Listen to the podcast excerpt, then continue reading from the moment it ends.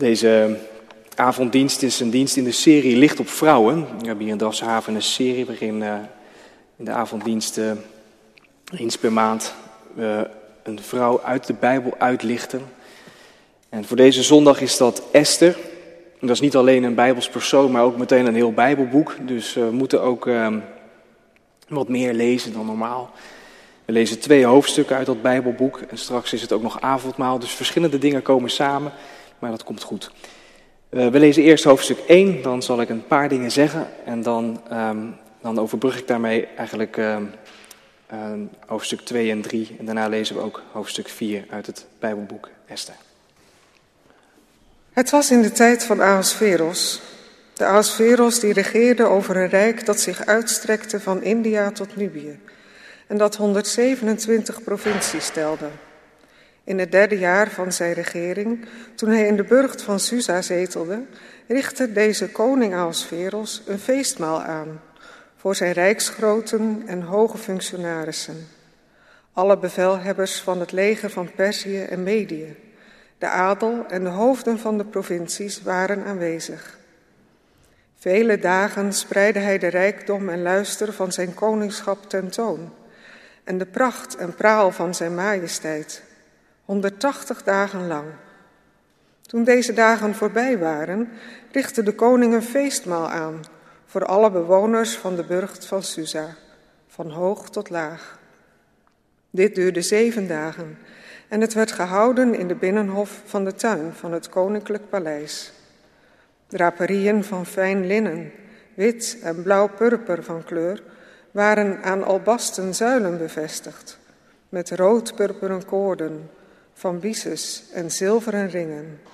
Op een mozaïekvloer van porfier, albast, parelmoer en gekleurde stenen stonden rustbanken van goud en zilver. Er werd wijn geschonken in gouden bekers, die allemaal verschillend waren.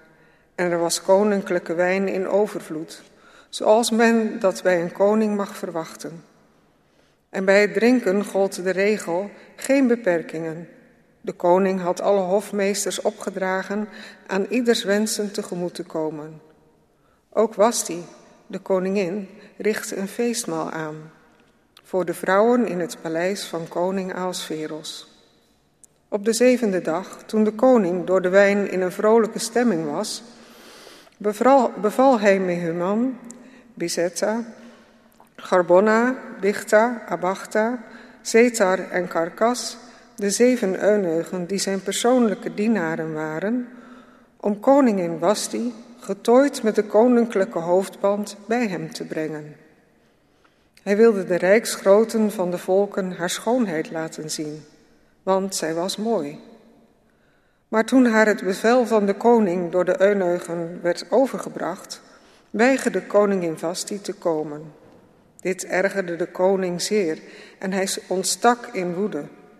Hij wendde zich tot de wijzen die kennis bezaten van het verleden. De koning was namelijk gewoon zijn zaken voor te leggen aan al zijn wet- en rechtsgeleerden. Zijn meest vertrouwde raadsheren waren Carsena, Setar, Atmata, Tarsis, Meres, Marcena en Memugan de zeven rijksgroten van Perzië en Medië. Zij hadden vrij toegang tot de koning en bekleden de hoogste posten in het rijk. Wat zegt de wet? vroeg de koning. Wat moet er gebeuren met koningin Vasti, nu ze geen gehoor heeft gegeven aan het koninklijk bevel dat haar door de eunuchen is overgebracht? Daarop verklaarde Memugan ten overstaan van de koning en de rijksgroten niet alleen tegenover de koning heeft koningin Vasti zich misdragen, maar ook tegenover alle rijksgroten en alle volken in de provincies van koning Ahasveros. Immers, wat de koningin heeft gedaan, zal alle vrouwen ter oren komen en hen ertoe aanzetten hun echtgenoten te minachten. Ze zullen zeggen, koning Ahasveros gaf bevel om koningin Vasti bij hem te brengen maar ze kwam niet.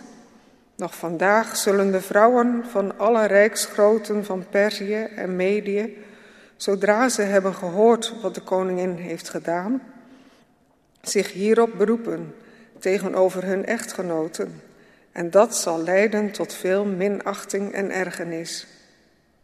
Als het de koning goed dunkt, laat hij dan een koninklijk besluit uitvaardigen, dat schriftelijk in de wetten van Perzië en Medië wordt vastgelegd, zodat het niet kan worden herroepen. Hierin moet worden bepaald dat Vasti, koning Ahasveros, niet meer onder ogen mag komen en dat de koning haar koninklijke waardigheid aan een ander zal geven, die beter is dan zij. Als in het hele Rijk, en dat is groot, bekend wordt dat de koning een dergelijke verordening heeft uitgevaardigd, dan zullen alle vrouwen, van de hoogste tot de laagste, hun echtgenoten met respect bejegenen. Het voorstel van Memugan vond instemming bij de koning en de rijksgroten, en de koning volgde het op. Hij stuurde brieven naar alle provincies van zijn rijk, naar elke provincie in haar eigen schrift en naar elk volk in zijn eigen taal. Daarin stond dat iedere man thuis heer en meester moest zijn en dat hij de taal van zijn eigen volk moest spreken. Ik denk dat de meesten bekend zijn met het Bijbelboek Esther, maar misschien iemand uh, niet. En dan vertel ik even kort wat er in de volgende hoofdstukken gebeurt. Esther is een jonge Joodse vrouw die woont in Susa, de burcht waar ook de koning woont, samen met haar oom Mordechai. Um, en Esther wordt geselecteerd als een van de meisjes die um, in de harem of aan de harem van de koning worden toegevoegd. Um, dus Esther uh, wordt weggehaald bij haar oom Mordechai om uh, die vrijgezelle koning, want Vasti is vertrokken, om die uh, het hart wat vrolijker te maken. En Esther wordt uiteindelijk gekozen ook als koningin. Dus zij wordt de vrouw van de koning. En intussen is er een kwaadaardige minister, Haman. En Haman die heeft een erg grote hekel aan Mordechai, maar hij weet niet dat Mordechai de oom van Esther is. Mordechai is een Jood en Haman moet daar niet veel van hebben. Hij bedenkt een listig plan om alle Joden in het volk, uh, in het hele rijk van, uh, van de koning, koning Ahasveros, uit te roeien. En daarvoor werpt hij het lot, het poer. En dan uh, is besloten dat op de dertiende dag van de twaalfde maand Ador alle Joden mogen worden aangevallen in dat rijk. En als die wet eenmaal van kracht is, lezen we verder in hoofdstuk 4. Toen Mordechai vernam wat er was gebeurd, scheurde hij zijn kleren, hulde zich in een rouwkleed en bedekte zich met stof. Zo ging hij de stad door, terwijl hij luid en bitter klaagde. Voor de koningspoort bleef hij staan, want het was niet toegestaan deze in rouwkleding binnen te gaan. In alle provincies heerste onder de Joden diepe rouw zodra het bevel van de wet van de koning er bekend werd. Ze, ze vasten, huilden en weeklaagden. En velen hulden zich in een rouwkleed en legden zich neer in het stof. Esters dienaressen en de eunuchen die haar dienden, brachten Esther op de hoogte. De koningin was hevig geschokt en liet Mordechai kleren brengen, opdat hij die zou dragen in plaats van zijn rouwkleed. Maar hij wilde ze niet aannemen. Toen ontbood Esther Hatag, een van de eunuchen die de koning haar als persoonlijke dienaar had gegeven. Ze droeg hem op uit te zoeken wat de reden was van Mordechai's gedrag. Dus ging Hatag naar Mordechai, die op het stadsplein voor de koningspoort stond. Mordechai vertelde hem alles wat hem was overkomen ook wist hij hem precies mee te delen hoeveel zilver Haman beloofd had te zullen afdragen aan de koninklijke schatkist als hij de Joden mocht uitroeien.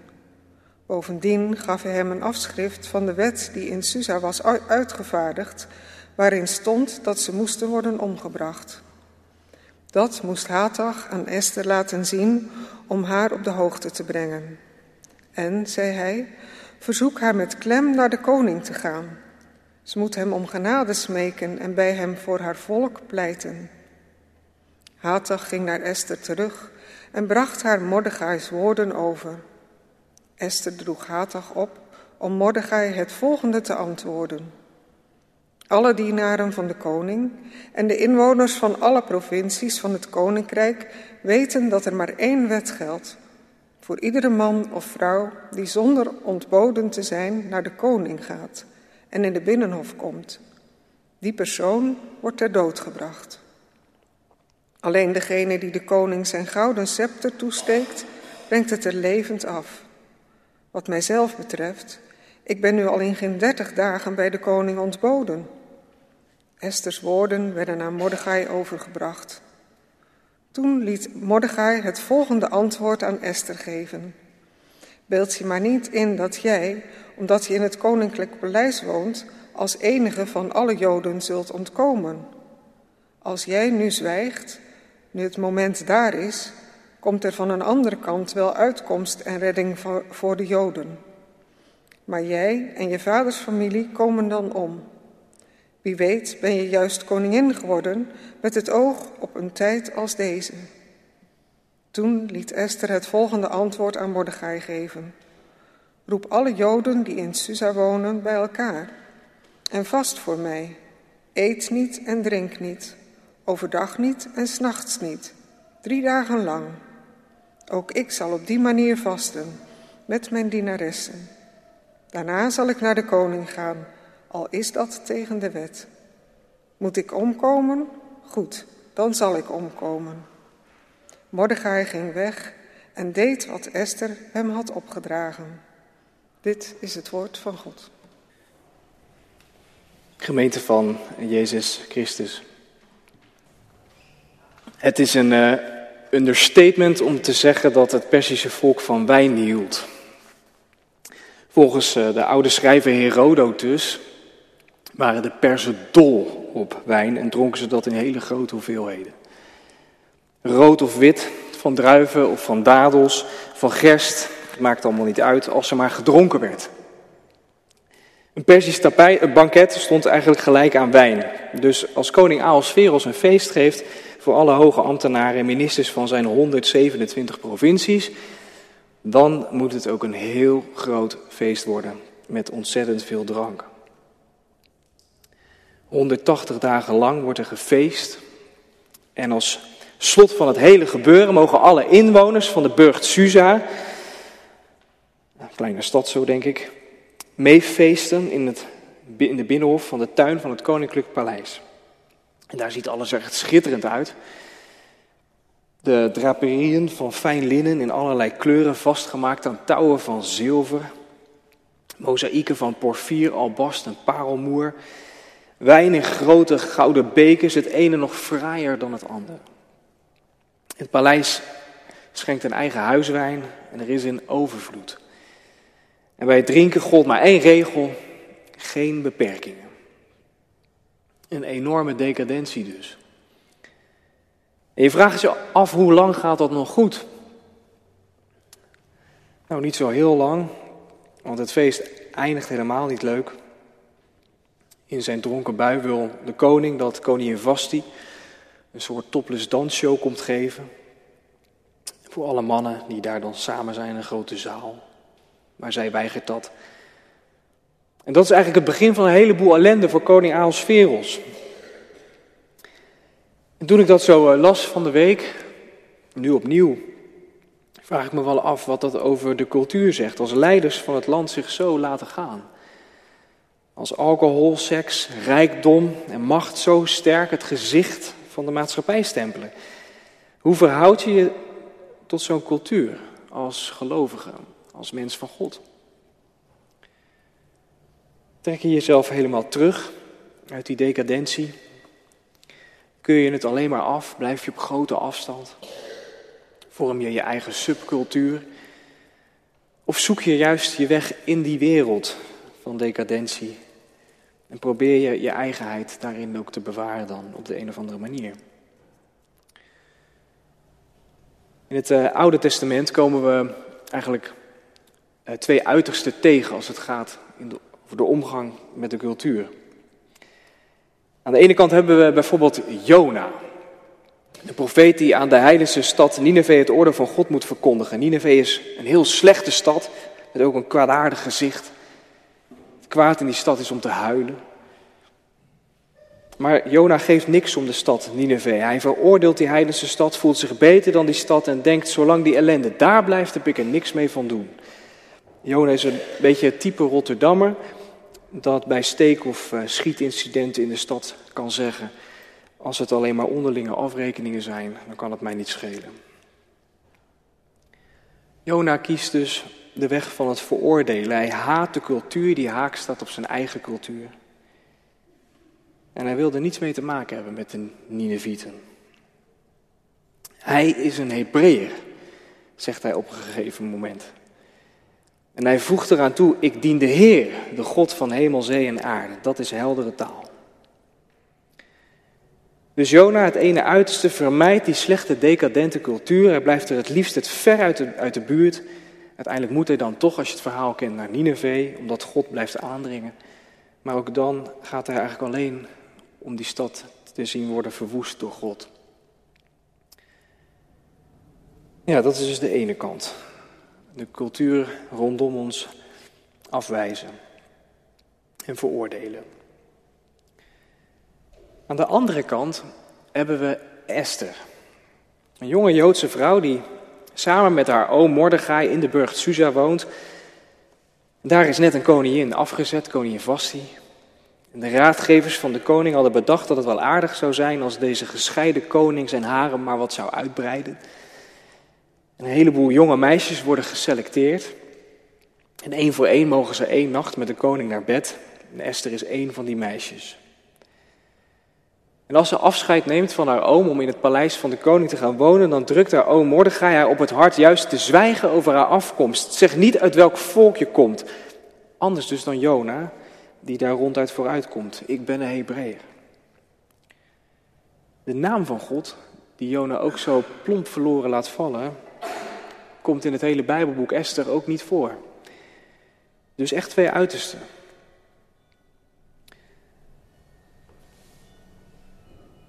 Esther gaat als een Joodse vrouw volledig op in die omringende cultuur.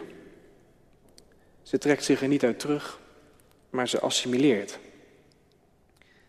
Ze gaat zelfs naar bed met die decadente koning. Er zat natuurlijk weinig keus, zou je kunnen zeggen.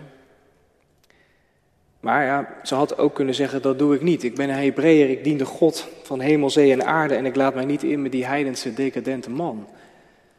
En dan was dat waarschijnlijk haar dood geweest. Maar dat doet ze niet. Esther en Jona, dus twee heel verschillende mensen en verschillend in hun houding ten aanzien van de andere cultuur. En vanavond wilde ik de vraag eigenlijk stellen waar wij ons zouden bevinden tussen die twee. Hoe verhouden wij ons tot de wereld om ons heen? Sta je meer aan de kant van Esther heb je het gevoel dat je helemaal opgaat in de wereld waarin je leeft, zo hier om ons heen?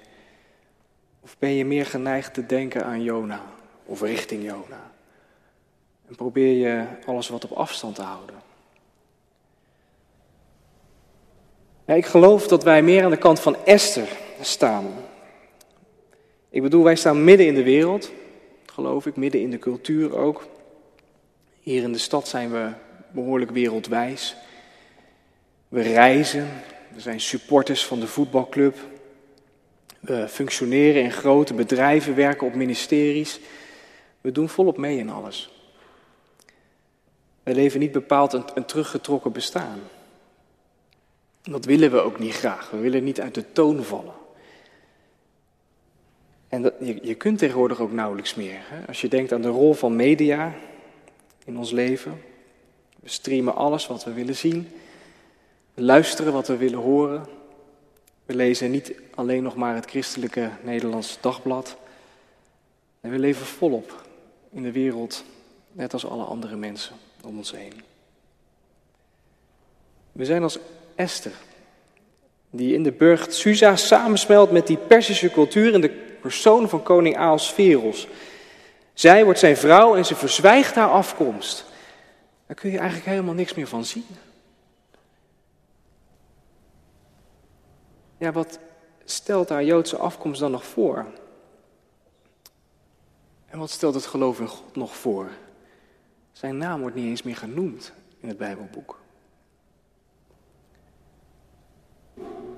Ja, wat is er van het geloof nog in ons leven over? Wij zijn gelaagde mensen, zei ik net. Maar is die diepere laag van God en het geloof in jouw leven nog aanwezig? Stel je bent jong en je studeert. Je hebt van vroeger een achtergrond in de kerk, maar nu weet je eigenlijk niet zo goed wat je verhouding tot de kerk is. Je gelooft op zich wel, maar je bent er ook niet zo erg mee bezig. Je gaat net als Esther helemaal op in de cultuur. Je kent je klassiekers als het gaat om series en muziek. Je valt niet uit de toon bij je seculiere studiegenoten. Maar bij het ouder worden vraag je je wel steeds meer af of je niet ook gewoon zonder geloof zou kunnen. Misschien heb je het helemaal niet nodig, hè? dat zou kunnen.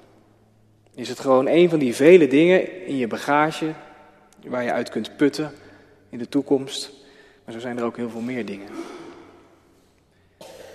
Kijk, je weet misschien niet precies wie je wilt zijn, maar moet je dat eigenlijk vastleggen? En voor wie dan? Waarom zou je kleur moeten bekennen? Esther moet kleur bekennen. Van haar oom Mordechai. Want die herinnert haar fijntjes aan dat ze van Joodse afkomst is. En ze zegt, hij zegt tegen haar dat ze die Joodse achtergrond moet onthullen. Dat is een heel verhaal. Dat komt bij die kwaadaardige Haman vandaan. Minister van de koning die een listig spel speelt. De uitkomst van dat listige spel, dat is een wet die bepaalt dat alle Joden in dat enorme rijk van koning Ahasveros op de dertiende dag van de maand Adar moeten worden gedood. Van jong tot oud. En als die wet van Haman van kracht wordt, dan is het hele rijk in rep en roer. En Mordechai, de oom van Esther, hult zich in een rouwkleed en jammert erop los. Maar hij is ook degene die Esther waarschuwt. En haar aanspoort om nu op te staan en de koning op te zoeken, haar Joodse afkomst bekend te maken bij hem en om genade te smeken. Esther sput er tegen. En ze zegt, dat wordt mijn dood, niemand mag ongevraagd bij de koning komen. Maar Mordechai roept haar dan tot de orde. En hij zegt, het draait niet om jou, Esther. Maar jij kunt een schakel zijn in een veel groter geheel. Misschien ben jij juist wel koningin geworden met het oog op een tijd als deze. En als jij nu niets doet, dan komt er van de andere kant wel uitkomst. Maar dan sta jij daar buiten, Esther. Dan heb jij daar geen deel aan. Het lijkt een beetje manipulerend, hè? Wat Mordechai zegt. Als jij het niet doet, dan doet iemand anders het wel. Maar hij slaat toch wel de spijker op zijn kop, denk ik. Als jij nu niet meehelpt, dan komt hulp wel via een ander. Mordechai heeft het niet over God, maar dit zijn wel woorden van iemand die God kent en op God vertrouwt.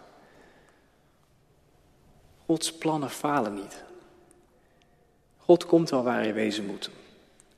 Met of zonder jou. Het is alleen de vraag of je in die plannen wilt meebewegen. En dat vind ik inspirerend. Wij zijn vaak zo bezig met onszelf. Hiernaast ook een soort persisch banket, geloof ik. Maar wat ik inspirerend vind is dat um, Mordechai Esther even tot de orde roept en zegt: Het gaat niet over jou. Kijk, wij zijn heel vaak met onszelf bezig. Met vragen of het geloof iets voor ons is, en hoe we onze identiteit moeten vormen. Maar als het over God gaat, dan is dat ik helemaal niet zo relevant. Het, het draait niet om onszelf, maar het gaat om God en zijn plannen. En dat is wat Mordechai eigenlijk tegen Esther zegt. Kijk, God bereikt echt wel wat hij wil, ook zonder jou. Maar je wordt uitgenodigd om deel uit te maken van zijn plannen, om in zijn plannen mee te bewegen. Er, zit toch in jou die diepere laag. Die zegt dat jij bij God hoort. Dat Hij jou kent en, en, en jij hem. Je bent wellicht gedoopt, zijn naam aan jouw leven verknoopt. Niet dat je dat zomaar ziet als je je spreekt, maar dieper in jou is er toch steeds die stem die je daaraan herinnert. Of misschien is er iemand in je omgeving die het soms tegen je zegt. Je oma of opa of je moeder. En je weet toch dat je bij Jezus hoort. Ja, mam. Weet je die diepere laag in jouzelf nog te vinden? Kun je die laten aanspreken zoals Mordechai die diepere laag in Esther aanspreekt? Ben je vanavond niet juist daarom hier gekomen om die diepere laag in jouzelf te laten aanspreken?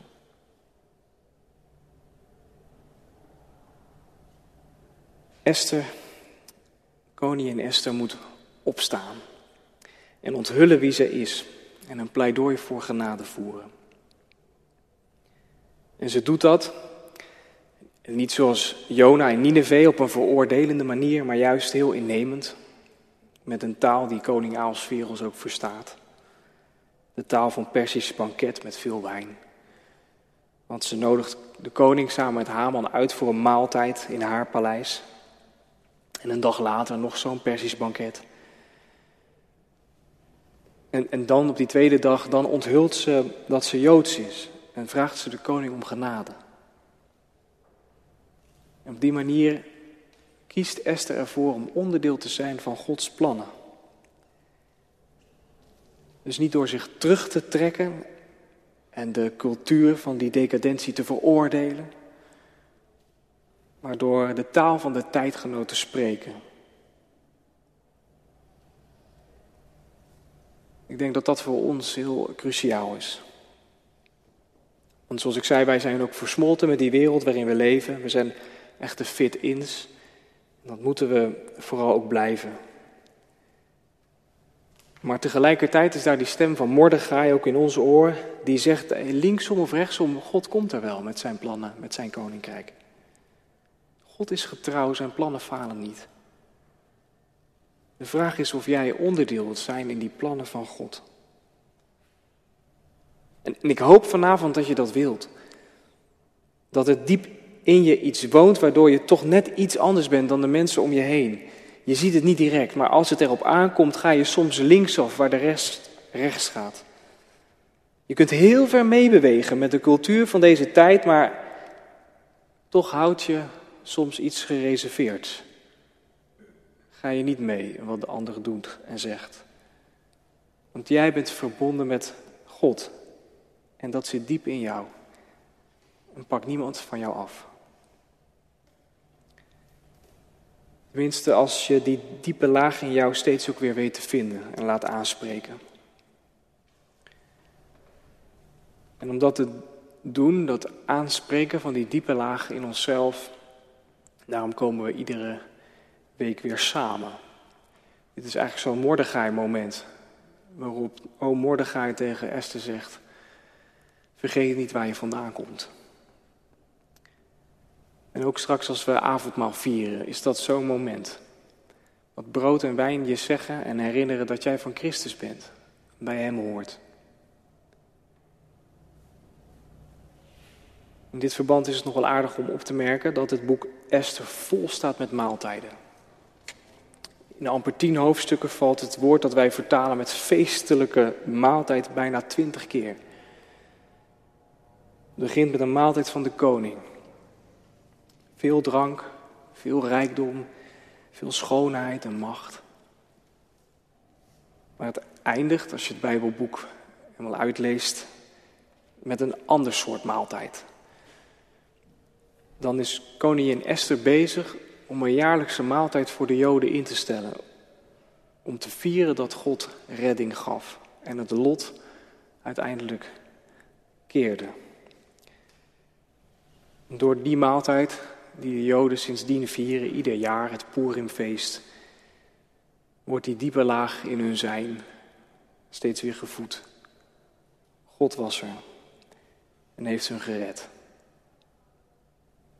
Ook wij straks gedenken met een maaltijd dat ons lot is gekeerd. dat God ons heeft gered. En zo wordt die diepe laag in ons ook aangesproken. Als je straks in de kring brood en wijn ontvangt, dan ervaar je weer opnieuw dat je van Hem bent. Al ga je nog zo goed in deze wereld, iets diep in jou is anders, is van Hem. Je kunt het zo makkelijk kwijtraken. Maar als je hier verankerd bent, hoef je daar niet bang voor te zijn. Als je hier steeds weer komt, kun je met een gerust hart die wereld in. En raak je God ook niet zomaar kwijt. Amen. Thank you.